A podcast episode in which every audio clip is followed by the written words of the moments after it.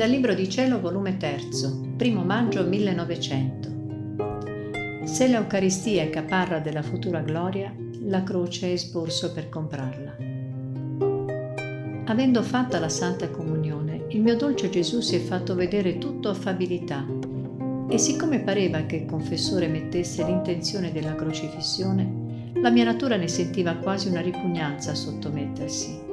Il mio dolce Gesù, per rincorarmi, mi ha detto Figlia mia, se l'Eucaristia è caparra della futura gloria, la croce è sborso come comprarla. Se l'Eucaristia è seme che impedisce la corruzione ed è come quelle erbe aromatiche che ungendosi i cadaveri non ne restano corrotti e donano l'immortalità all'anima e al corpo, la croce li abbellisce ed è tanto potente che se c'è contrazione di debiti, essa se ne fa mallevatrice e con maggior sicurezza si fa restituire la scrittura del debito contratto e dopo che ha soddisfatto ogni debito forma all'anima il trono più sfolgorante nella futura gloria.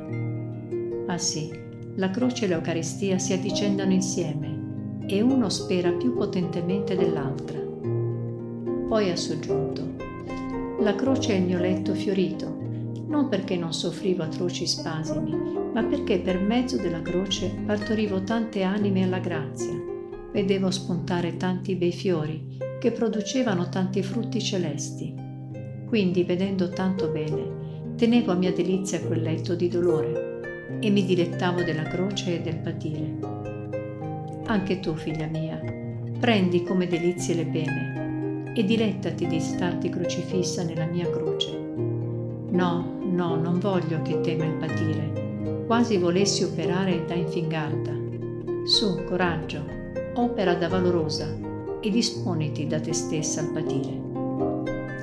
Mentre così diceva, vedevo il mio buon angelo custode che stava preparando per crocifiggermi ed io da me stessa ho disteso le braccia e l'angelo mi crocifiggeva.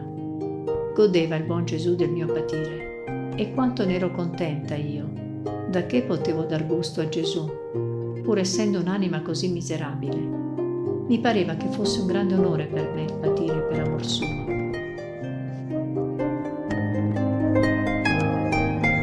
thank